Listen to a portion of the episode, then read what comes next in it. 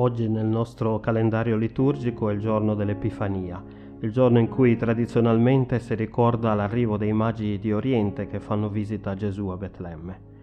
Oggi proveremo quindi a riflettere su questo racconto.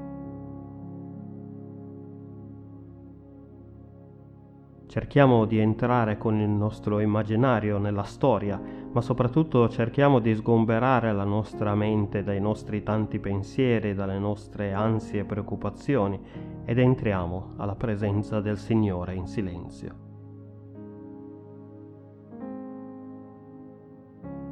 Padre Santo, accompagnaci dolcemente dentro la lettura di oggi, aiutandoci a riconoscere la parola che tu ci vorrai portare e aprendo i nostri occhi affinché ancora una volta possiamo vedere le tue meraviglie e lodarti per la tua gloria.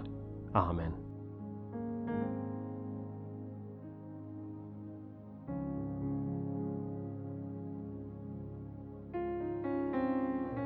Vogliamo unirci al cantico di lode del salmista per la bontà e la benevolenza del Signore, leggendo alcuni versi dal Salmo 36. O Dio, com'è preziosa la tua benevolenza.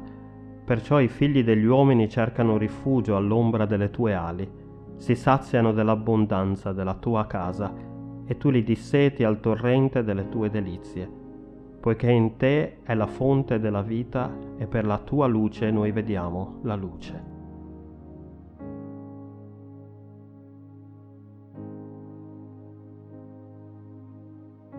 Leggiamo ora il racconto della visita dei magi di Oriente, così come ci viene narrata dal Vangelo di Matteo al capitolo 2, i versetti da 1 a 12. Gesù era nato in Betlemme di Giudea, all'epoca del re Erode. Dei magi d'Oriente arrivarono a Gerusalemme dicendo Dov'è il re dei Giudei che è nato? Poiché noi abbiamo visto la sua stella in Oriente e siamo venuti per adorarlo. Udito questo, il re Erode fu turbato e tutta Gerusalemme con lui. Riuniti tutti i capi dei sacerdoti e gli scribi del popolo, si informò da loro dove il Cristo doveva nascere. Essi gli dissero in Betlemme di Giudea, poiché così è stato scritto per mezzo del profeta. E tu, Betlemme, terra di Giuda, non sei affatto la minima fra le città principali di Giuda, perché da te uscirà un principe che pascerà il mio popolo Israele. Allora Erode, chiamati di nascosto i magi, si informò esattamente da loro del tempo in cui la stella era apparsa e mandandoli a Betlemme disse loro Andate e chiedete informazioni precise sul bambino e quando l'avrete trovato fatemelo sapere affinché anch'io vada ad adorarlo. Essi dunque, udito il re, partirono e la stella che avevano visto in oriente andava davanti a loro finché giunta al luogo dove era il bambino vi si fermò sopra. Quando videro la stella si rallegrarono di grandissima gioia. Entrati nella casa videro il bambino con Maria sua madre, prostratisi lo adorarono e aperti i loro tesori gli offrirono dei doni, oro, incenso e mirra. Poi avvertiti in sogno di non ripassare da Erode, tornarono al loro paese per un'altra via.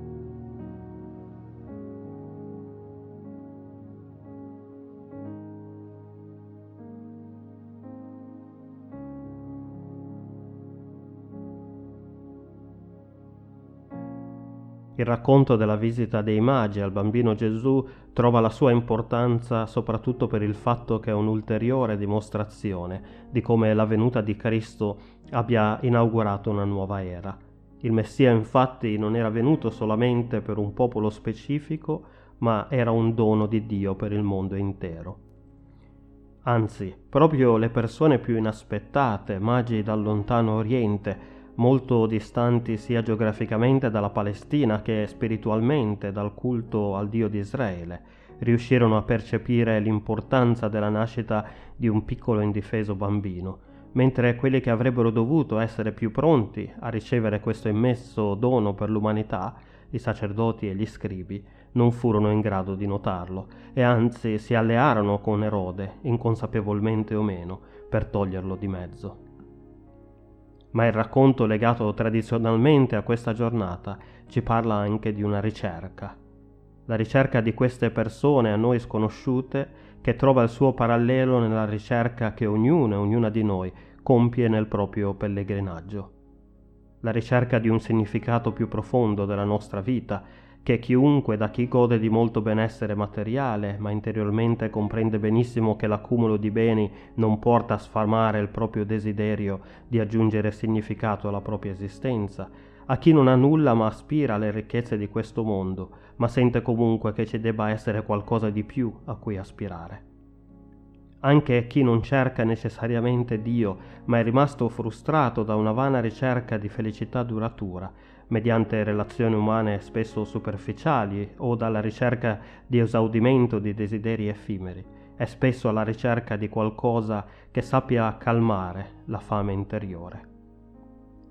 Già più di 1600 anni fa Agostino di Ippona rivolgeva questa preghiera al Signore. Tu ci hai creati per te stesso e il nostro cuore non potrà mai rilassarsi finché non avrà trovato il suo riposo in te. Come cristiani infatti crediamo che la fame principale che può trovare certamente molte diverse espressioni è essenzialmente una fame di essere vicini ed in pace con Dio. Siamo stati creati e create per essere in relazione con il Signore e fino a quando non entriamo in quella relazione ci sarà in noi una fame di mancanza, di completezza.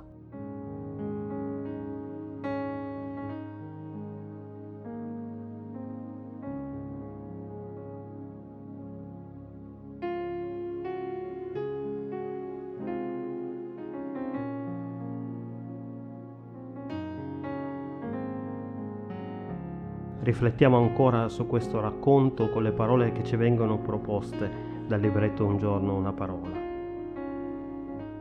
Trovando ciò che cercano, i magi sentono il bisogno di adorare. La vera adorazione non è un gesto esteriore, si compie in spirito e verità. Suppone un impegno e un coinvolgimento radicale.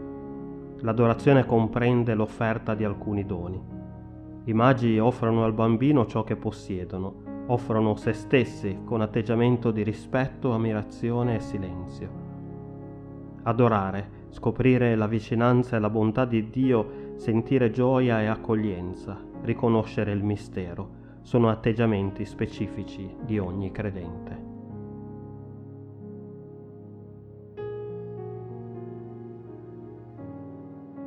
Al Salmo 42 leggiamo come la cerva desidera i corsi d'acqua, così l'anima mia anela a te, o oh Dio.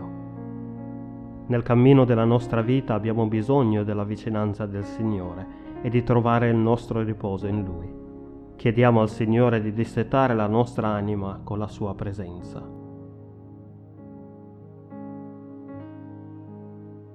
Signore, Padre amorevole, tu ti sei avvicinato a noi come mai avresti potuto, nel dono di tuo Figlio Gesù Cristo che si è fatto uomo, così che anche noi possiamo avvicinarci a te. Accendi sempre di più il nostro desiderio di stare con te e dimorare nel tuo amore e nella tua grazia. Dissetaci con l'acqua viva che sgorga da te e dacci da mangiare di quel cibo che non ci farà mai più essere affamati. Accompagnaci in questa giornata e guidaci sempre al compimento del tuo proposito. Per Gesù Cristo nostro Signore. Amen.